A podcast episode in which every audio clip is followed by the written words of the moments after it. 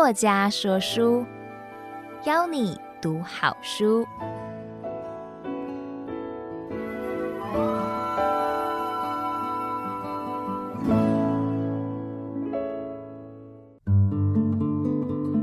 你好，欢迎收听由爱播听书 FM 制作的书斋音频《作家说书》，我是廖欣迪。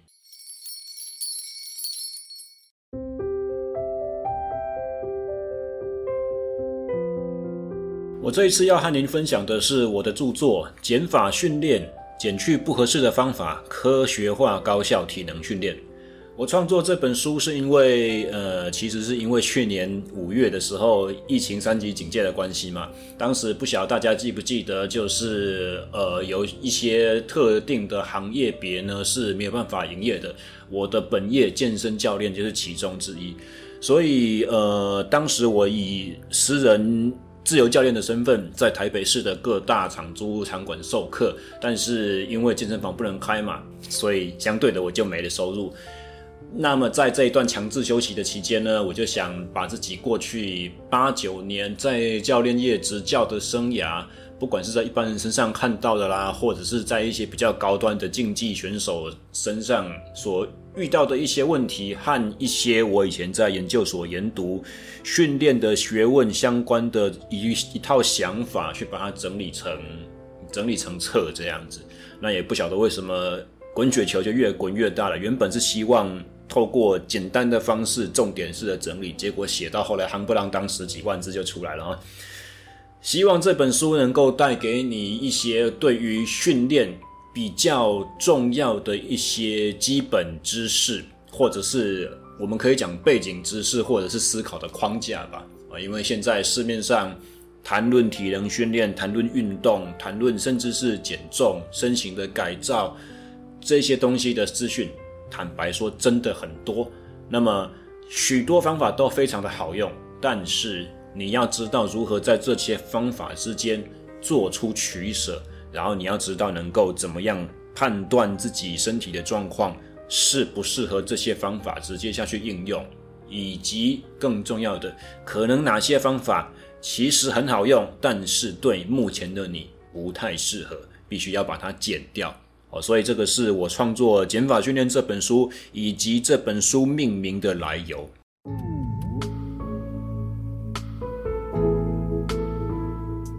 那么这本书主要分为两大部分，总共有十一个章节。第一部分呢，我把它命名为“训练的理论基础与科学根据”，听起来好像很厉害。那其实主要它是在阐述一些最重要的观念，叫做体能交互作用。我体能交互关系的这个看法，那么所要讲的就是体能。什么叫做体能？所谓的体能，我们从字面上面去把它解读，就是运动支撑运动所需要的各种身体能力。哦，那其中的话，最重要可又可以分成三个子项目，包含力量、速度和耐力。哦，这三个区块。我在这本书的第一章开宗明义就有写到说。本书是为了运动员和教练所撰写的哦，所以它是一本如何训练体能重要的参考书籍，也是希望能够弥补目前市面上大众化的呃一些，譬如说三个礼拜吃出好身材，两个月练出八块肌，或者是如何不用重训器材，光用自身体重就可以练出健美先生的体魄。等等，这些属于比较是入门大众化或者是简单的呃这个阅读材料，以及一口气跳到教科书层级，运动生理学、解剖、生化、运动营养之类的一个中间的一个媒介吧。各位可以把这本减法训练想象成是我们大学工程部在一年级会念的所谓的导论、工程导论、材料科学导论。机械概论之类的这种题材哦，这些这种学科，它不会在特定的题目上面做非常艰深的钻研，但是它是撑起整个我们往后要在各个方向更加去深入研究的一个基本架构。所以本书有一定程度的深度了。那第一部分的话，我们会讲一些比较基础的理论。刚刚提到了所谓的体能交互关系，就是在提到说，如果我需要速耐力，也就是短跑选手两百公尺在后段五十公尺如何维持高速巡航不会衰退的这种能力，那么我就可以透过速度的训练和耐力的训练，可以去把它组合出来的这种概念哦。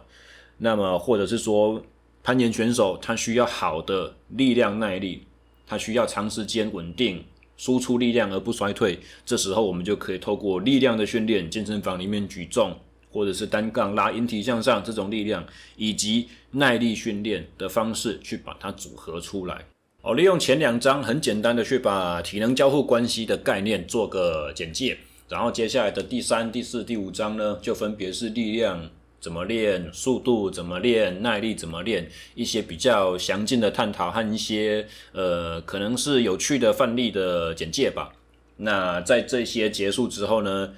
第六章我们会提到一些所谓的专项性哦，专项性的意思就是说，你的运动是属于哪一个特性居多？你在三大体能元素里面，可能就会比较重两种元素，或者是三项必须均衡发展，或者是可能只有一种主要能力的展现，这个叫做专项性的意思。球类是一种专项，跑步是一种专项，游泳是一种专项。不同专项的体能，当然我们都知道会有不一样的需求和不一样的重点。一样是练耐力，有些项目的耐力可能必须放非常高的时间比重，必须要练到能力非常好，测出来数字非常漂亮、很好看，才叫做符合那个项目的需求。另外一种项目的耐力，可能是需要两三秒快速。最大程度的输出之后，十几二十秒间歇短暂的休息，要能够马上的恢复，心跳要可以降低，或者是譬如说像格斗类型的运动，要在两分钟至五分钟的回合之间，能够把你的心跳降低，能够把你的血液的乳酸排除，能够让你下一个回合上场之前，快速的把体能充电。这些不同的专项特性要怎么样子的去考虑，以及。如果我们在有限的时间之内，必须要达到某种目标，达到一个训练的里程碑，那么所谓的周期训练周期要怎么安排？哦，这是第一部分主要的内容了哈。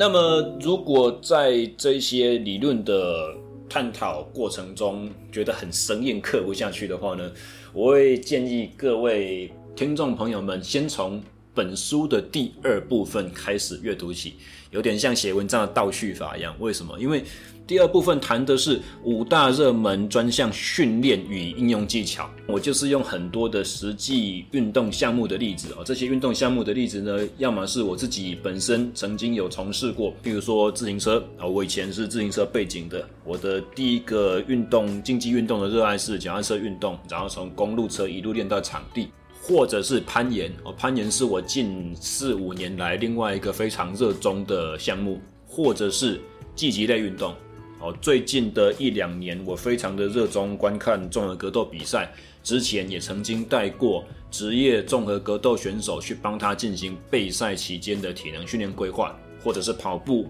我的客户里面有很多在前几年路跑热的时候非常一头热的练习的跑步。或者是可能这本书的知识内容如何应用于一般健身房里面的业余爱好者，而这些业余爱好者呢，他可能没有特定的目的，他就只是单纯想要练身体、练好看、练健康之类这些。我笼统的把它归类为健身族群，要怎么应用？等于是这本书的第二部分，每一个运动专项就是一个章，那每一章里面呢，我会详述。我在训练这个项目的一些经验，以及如何透过这些经验作为某种范例去解释第一部分各个章节所想要阐述的理论或内容的这种想法。所以，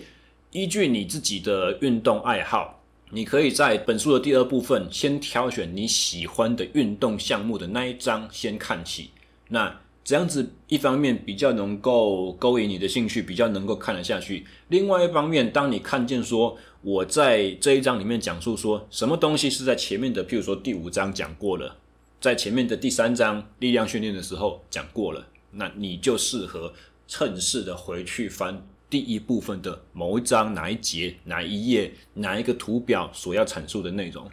所以本书的第一部分和第二部分，你可以把它当成是两个可以分别交互参考的阅读材料。那在看这本书的过程中呢，希望透过这样子的一个架构，可以让各位比较容易去上手。哦，这个是本书的主要的基本架构介绍。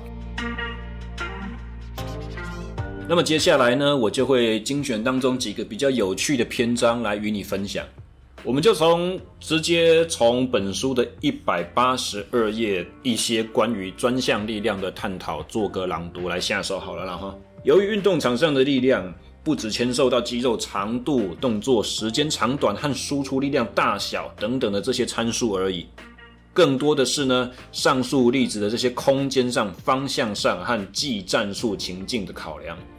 因此，绝对不是用传统健身房里面的器材练的进步。就能够保证场上的表现也有所提升，尤其是当你面对层级越高的选手，就越是如此。这些所谓专项力量的特殊考量，主要在俄国训练学者 Yuri v e r k o s h a n s k y 的著作《Special Strength》里面谈到的哈。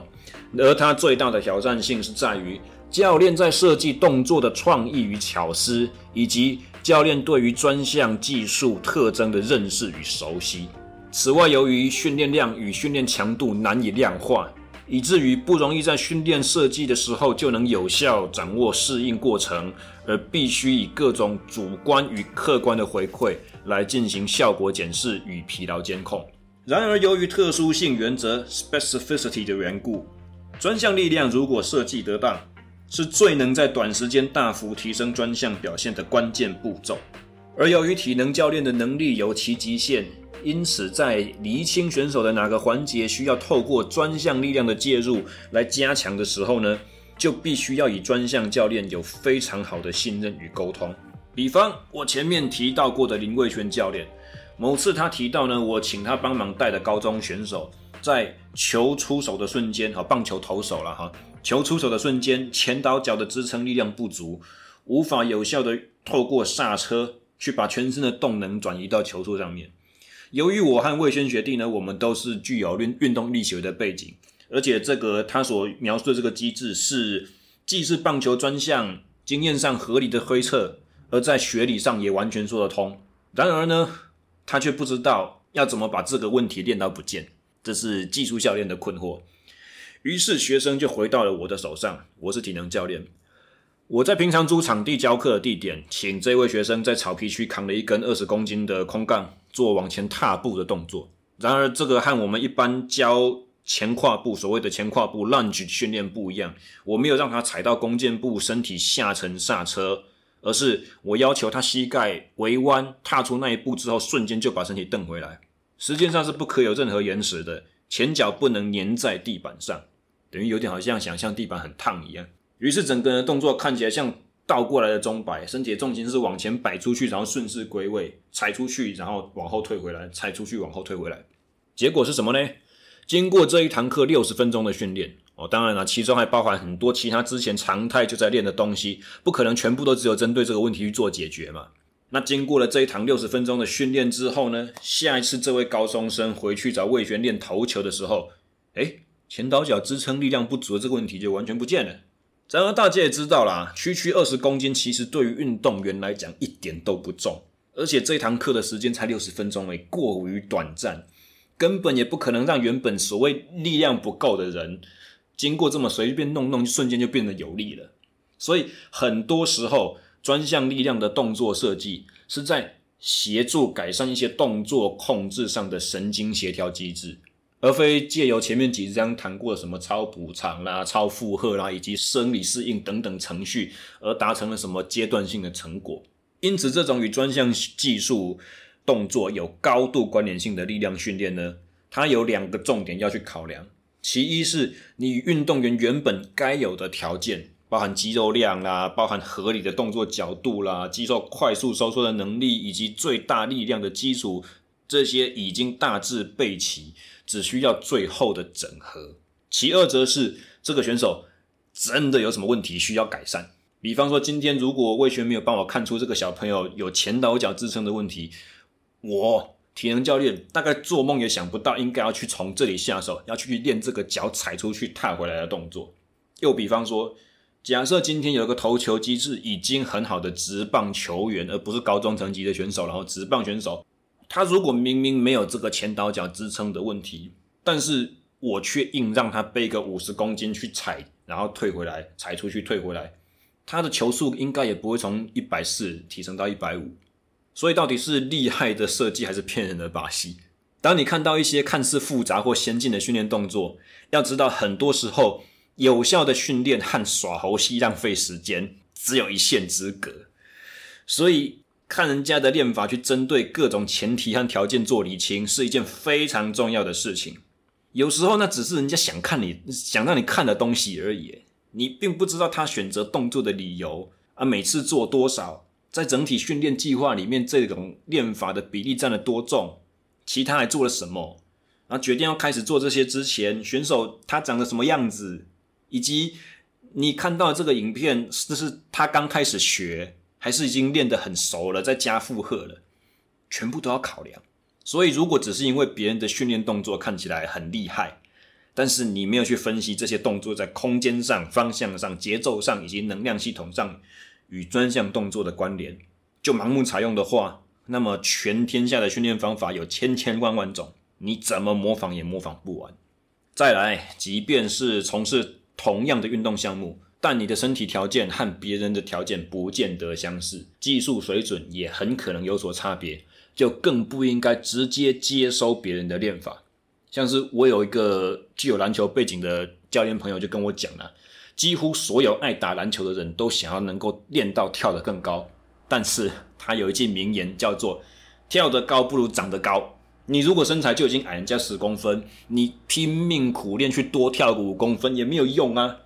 那还不如去加强你的位移技术、速度和敏捷性，去扮演一个控球后卫的角色，而不要去跟人家抢着当前锋嘛。所以掌握到各个运动专项的基础体能与专项特性，我们就能够很有效的去把很多听起来非常先进又很有效的训练方法或者训练动作给减掉，先把它减掉，先去专心做那些在这个阶段练起来最划算的内容。以上揭露的啦，就是一个用运动选手训练的例子，以及针对专项的分析去。呃，简单描述什么叫做减法，什么叫做最有效的训练内容。所以这个是第一部分的第六章专项需求其中的揭露。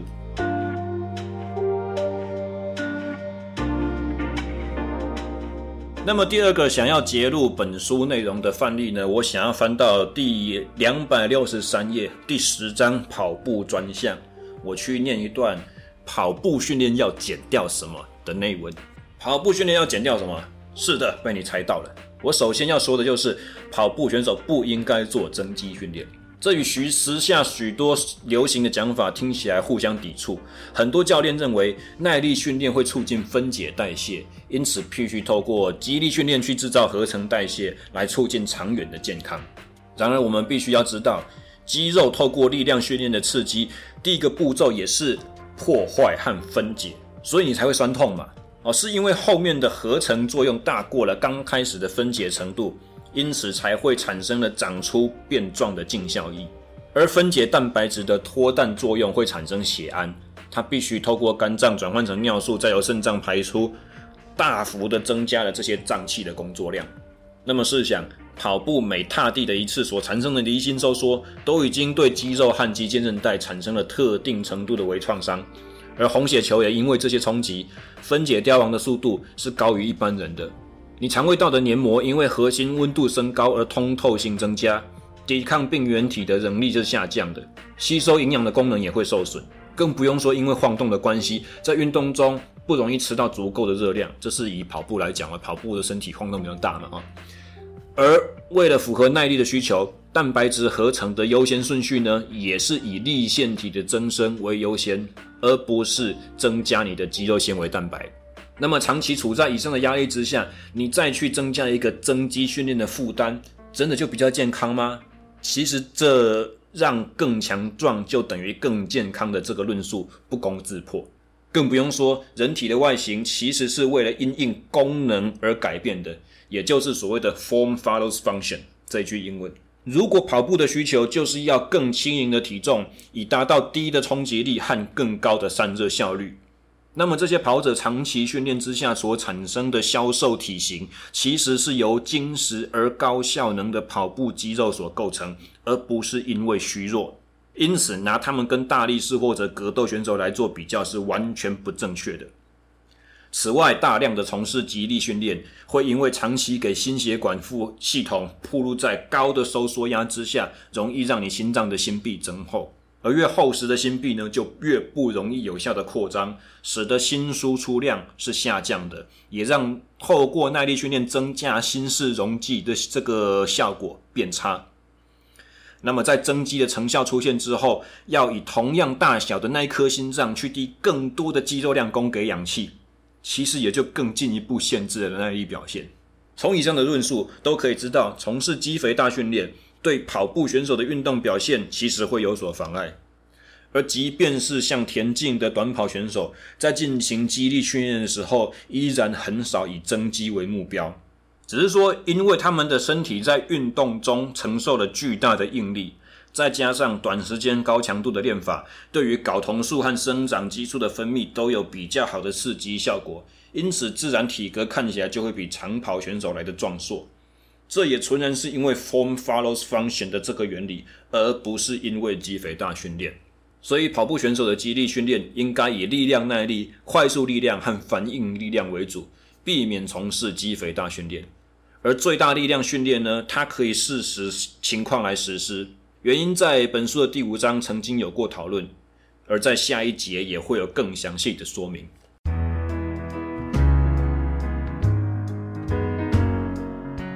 以上透过两段内文的朗读，希望让大家能够对《减法训练》这本书的内容有一点的认识啊。那么总结来说，本书适合谁来阅读呢？以我身为作者本身的看法，我会觉得说这本书适合进阶者。所谓的进阶者，我是定义为你运动已经有了大概一定的程度，有了一定的年限，你对于一些特定的运动项目，你有所追寻，你可能有在参与比赛，你可能为着一个目标已经努力了一段时间，而碰到了一点瓶颈。你是有一些资历的，你有一些经验的，但是你需要在方法的选用上，你需要在训练过程的规划上，要有一个理性而客观的。第三方看法来给你做一些指引，那这本书就会非常的适合你。不过呢，我在这本书的第一章里面其实也有写到啦，就是说为什么我们要讲究竞技运动的体能训练？为什么我们要用这么多听起来好像是很高端的东西来去讨论？作为一个业界的健身教练，你真的有必要去理解到这么多东西吗？以前曾经有我在第一份工作的时候，我的主管告诉我说：“诶，小廖啊，你的东西太专业了。”我刚开始以为那是一句赞美，多听了几次之后，才发现这个话中带刺。他们的意思是说，我好像给的东西太多，客户的程度不到这边，你就给他简单动就好了。那么我在第一章的内容里面，我所提出的见解是说，你看。市面上各个各大汽车公司，他们是不是都有参加一些高层级的赛事？不管是 F1 也好，不管是呃最顶级的房车锦标赛也好，本田啦、Toyota 啦这些，一般来讲在制造那个四门房车，让你在路上跑的这些厂商，为什么他要去参加顶级的汽机车赛事呢？为了就是他要在这些赛事里面去磨他的技术，磨他的科技，磨他的研发能力，而最后这些知识，这些从赛场上面精炼出来的，我们可以说他是有点像教练的本职学能吧，他都可以涓滴下放，最后呢，透过比较平易近人的版本，可以让像是防锁死刹车啦、ABS 系统或者是循迹防滑控制系统这些东西，对于在一般道路上的操驾，对于普通用路人的安全都至关重要的东西，也可以让像你和我这样子一般的用路人可以用得上。所以我们在讨论一些运动训练的原理，你要知道它刚开始都是针对最高层级竞技运动员要怎么练才能够最有效、最省力、最少的冤枉路、最不容易受伤、相对最健康的方法去变化出来的。所以，如果我们知道高层级怎么做的时候呢，你就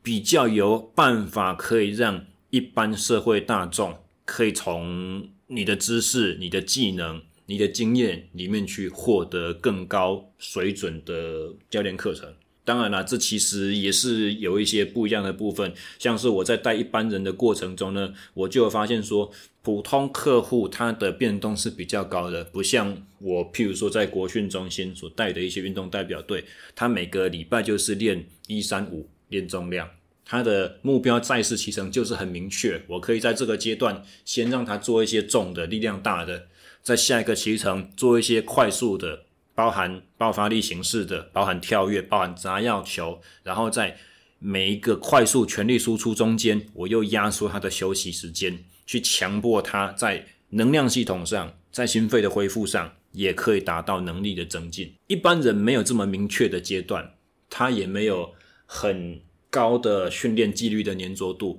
不见得是在于说，因为他的心智不如运动员这么具有韧性，而是他的生活、他的工作可能就会有更多的变动。这是你在房间当健身教练所需要面对的另外一个挑战和课题了。那我个人会觉得说，高难度的挑战会让我兴奋，会让我想要去尝试，因为我知道我有可能会做不好。如果我万一做不好的时候呢，我就得到了学习的契机，我就得到了我能力提升的一个新的新的机会。但其实最终目的和重点不是在于我教练个人的能力有没有提升，或者是我可以向外界吹嘘我多猛、我多强、我训练的选手成绩多好，或者只是我出了一本书多么的畅销。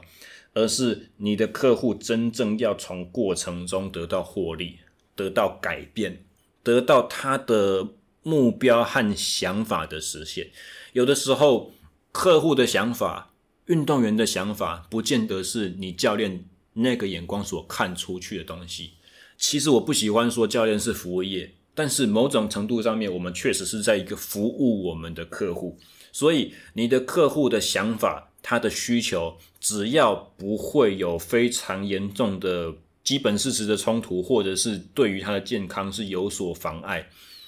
只要没有这些问题，作为教练，其实我们要尽可能的去满足他。虽然也许我们有我们的理想，有我们的坚持，但是这个叫做 “Your wish is my command”，用比较文言的中文讲，叫做“君之所想，吾之所望”。你想什么，我就是使命必达，要去帮你做成。我我认为在带一般客户的最重要的是帮他去把他的理想、他的他的心目中未来的愿景去替他实现，而如何做出最好的实现，又如何能够帮他分辨他的目标是不是可行，或者是空中画楼阁，如何在最有效的资源之下。这个资源包含什么呢？包含时间，包含他的恢复能力，包含他的目前的底子，包含他一个礼拜能跟你上几次课，包含他可以掏出多少的预算、多少的钱，你都要能够帮他做出最佳的规划，用最有效率的方式，最大程度的去趋近，甚至达成，最终能够达成他的目标。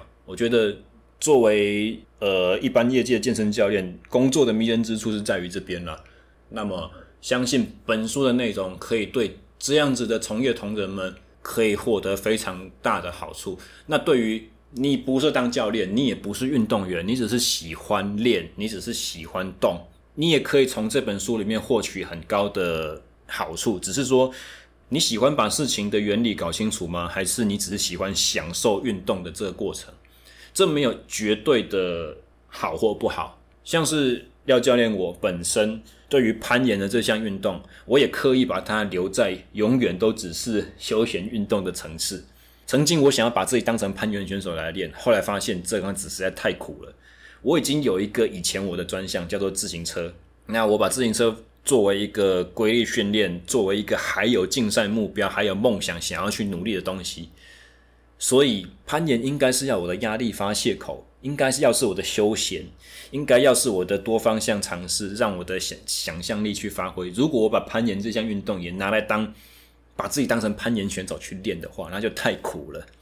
那就不好玩了，那就没有乐趣了。所以，如果运动对你来讲是一件好玩的事情，但是研究训练本身对你来讲并不好玩，也许《减法训练》这本书就不适合你来看。有没有遇过这么笨的作者？录一个节目要推出，然后结果还跟人家说这本书不适合你。这个其实就是有点像是我的初衷了。我没有期待这一本书一定要能够符合所有人的期待，或者对所有人都能够达到效益。我希望这本书能够在那些关键的小众，他们在市场上面也许不被大家重视，也许大家看得出来这个消费规模不太容易赚大钱，或者是大家知道这个题目不好做，以至于在中文的书籍市场里面没有人下手去尝试。但是透过我自己跟教练同业的相处，透过我和一些我们讲志同道合的这个客户们，我发现这个需求仍然是有的。而且这个需求虽然小，但是目前的市场上没有人，没有人能够帮他满足。那么我就想要去做这件事情，也有一点像是我刚刚前面所说的，当训练上的一个挑战来了，这个挑战越难的时候，会让我越兴奋，越想要把它做好。啊，这个是关于《减法训练》这本书到底适合什么人来看的一个，其实算是我个人想法的一个抒发吧，情绪的情绪的出发。那么听完这集节目呢，我想鼓励你，不管你最后会不会成为我的读者，但是只要你是爱好运动的人，在碰到新的理论、新的讲法的时候呢，多去涉猎，保持开放的心态，多去听，但是不要第一时间就无条件接受，要多去看看这件新的事情和我以前所认识的有什么不同。或者是讲这个讲法的人背后有可能有什么样子的动机？其实这也是所谓的科学精神啦。哦，科学研究的过程就是我透过不断反证的尝试去挑战一个学说。当这个学说越来越经得起挑战呢，它就越来越可能是真的，越来越趋近我们所想要相信存在的那个真理，是这个概念。所以，当你听到一些很诱人、很想要让你直接投入的这些讲法，这些训练的课程，这些新的新的知识，新的营养的学说，保持着开放的心胸去接触它，去研究它，但是不要直接相信这个绝对是对的，相信这个一定是适合我的。这是我想要对于已经听到这边的各位听众朋友们想要讲的最后的一句话了。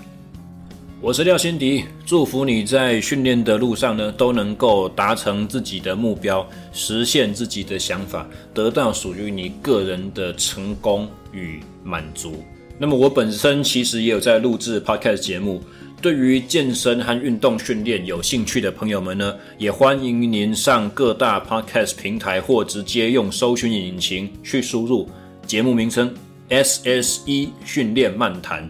希望未来还有机会为你说书，作家说书。谢谢您的收听，我们下次再见。